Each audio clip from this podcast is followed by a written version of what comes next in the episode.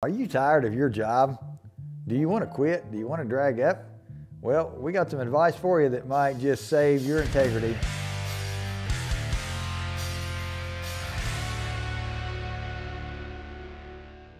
So, Keegan, how would you get off of a job?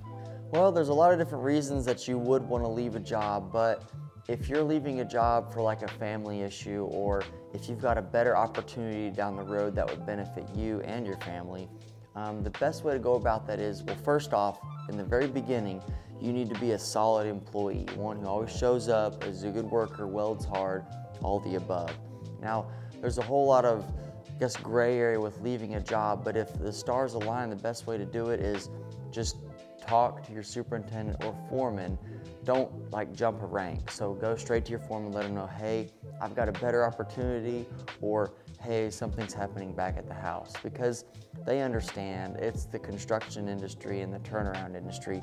They know things happen, better jobs pop up, and that you have to go sometimes. So the best way to do that is just let them know that you got something going on, and you know, depending on how you have been in the whole job is you know, there's a way they're going to react to it. Yeah. So sometimes life happens. It may be an emergency, you know, a, a, sickness or a health issue or something with a family member, and you have no choice but to be gone tomorrow. If you've been a solid employee, then hopefully they'll they'll give you the, the chance to come back. But other times you may know ahead of time. So you're you're at a job and maybe that job got prolonged, but you already obligated yourself.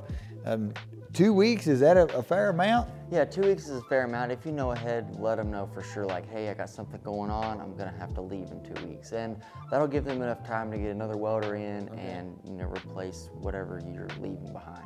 All right. Now, um, anytime that you're, you're going to leave that job, obviously that, that foreman or that contractor can say, well, you know, don't let the door hit you on the way out and, and, and take it the wrong way. So mm-hmm. sometimes that could happen. Yeah. But if you put in that notice or if you let them know in advance, going to kind of going to help you in the long run. Right, and and I've I've had to leave jobs before, and at first they're a little bit butthurt, but they'll call you or text you and say, hey man, appreciate you. You know, just let us know when you want to come back to work and they're totally cool with it. Now, I've seen a lot of guys that drag up and that company, as soon as they leave, they'll blackball them. Right. So don't, don't ever drag up and leave a bad taste in a company's mouth because you may not be able to ever work for them again. You know, one thing I've seen a lot of young welders do, um, their buddy will call them up and say, hey, you need to come and work over here with me. We're making two or three more dollars on the hour and 20 more dollars on the day per diem and then they don't even think about it. They're just jumping the truck and, and peel out of there, not realizing that, okay, there's weld tests that I got to do, there's employment paperwork that I got to do, and sometimes they're not even qualified. Right. So it's, it's never a good idea to just jump ship to another company because now you go from making some dollars to making zero dollars in a lot of cases. Right, and, and that's the thing with a lot of younger welders starting out. You need to be able to know what you're going to be getting into if you leave that job, you know? And it's better to, you know, keep that network you know running with that company yeah, keep you know? growing. yeah keep it growing. So it's sometimes it's always safer and better to just stay with that company make a little bit less money for a couple more weeks wait till that job's done and then go. Don't drag up on them the last two weeks of the job you know? Try not to you know?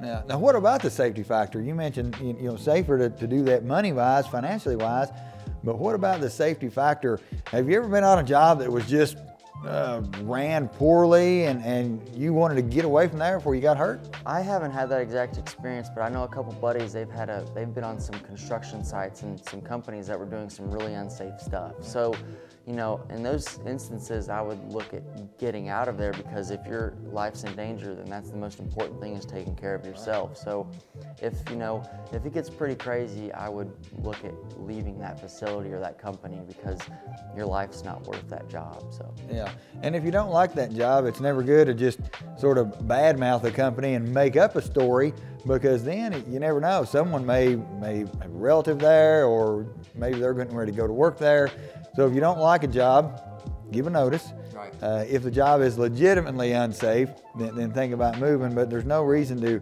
to make up stories and, and say it was unsafe when it actually wasn't. Right, and you know, actually, the welding industry is super small. So once you start making up stuff and dragging, and then the word gets around, you know, like this superintendent knows this welder, this welder knows this superintendent, and it just goes Yeah. back and forth. Then your name gets caught in the middle of it when they know that you're the one screwing everybody over. Yeah, it's like going to a restaurant. You go to a restaurant and get a bad steak, you're going to tell everybody Right. not to go back to that restaurant. Same thing with a welder. A welder comes in and he does a, a you know a lackluster job and he leaves early and he goes out the door. Then, then he's left a bad taste in that company's mouth and, and they're not going to hire him back. And you, you never know. It, it could be some of those same folks on the next job for the next company to go to. Exactly. So, you know, this advice is really important for those welders starting out. Just, you know, watch how you are on the jobs, and then if you have to leave, if you've, you know, been a good employee, it'll work out for you in the end. But if not, you'll probably get blackballed down the road. So hopefully this advice has helped some of you guys out. If you want some more content, check out our YouTube. Also, check the link in our website for a virtual tour so you can look at the school. Until next time,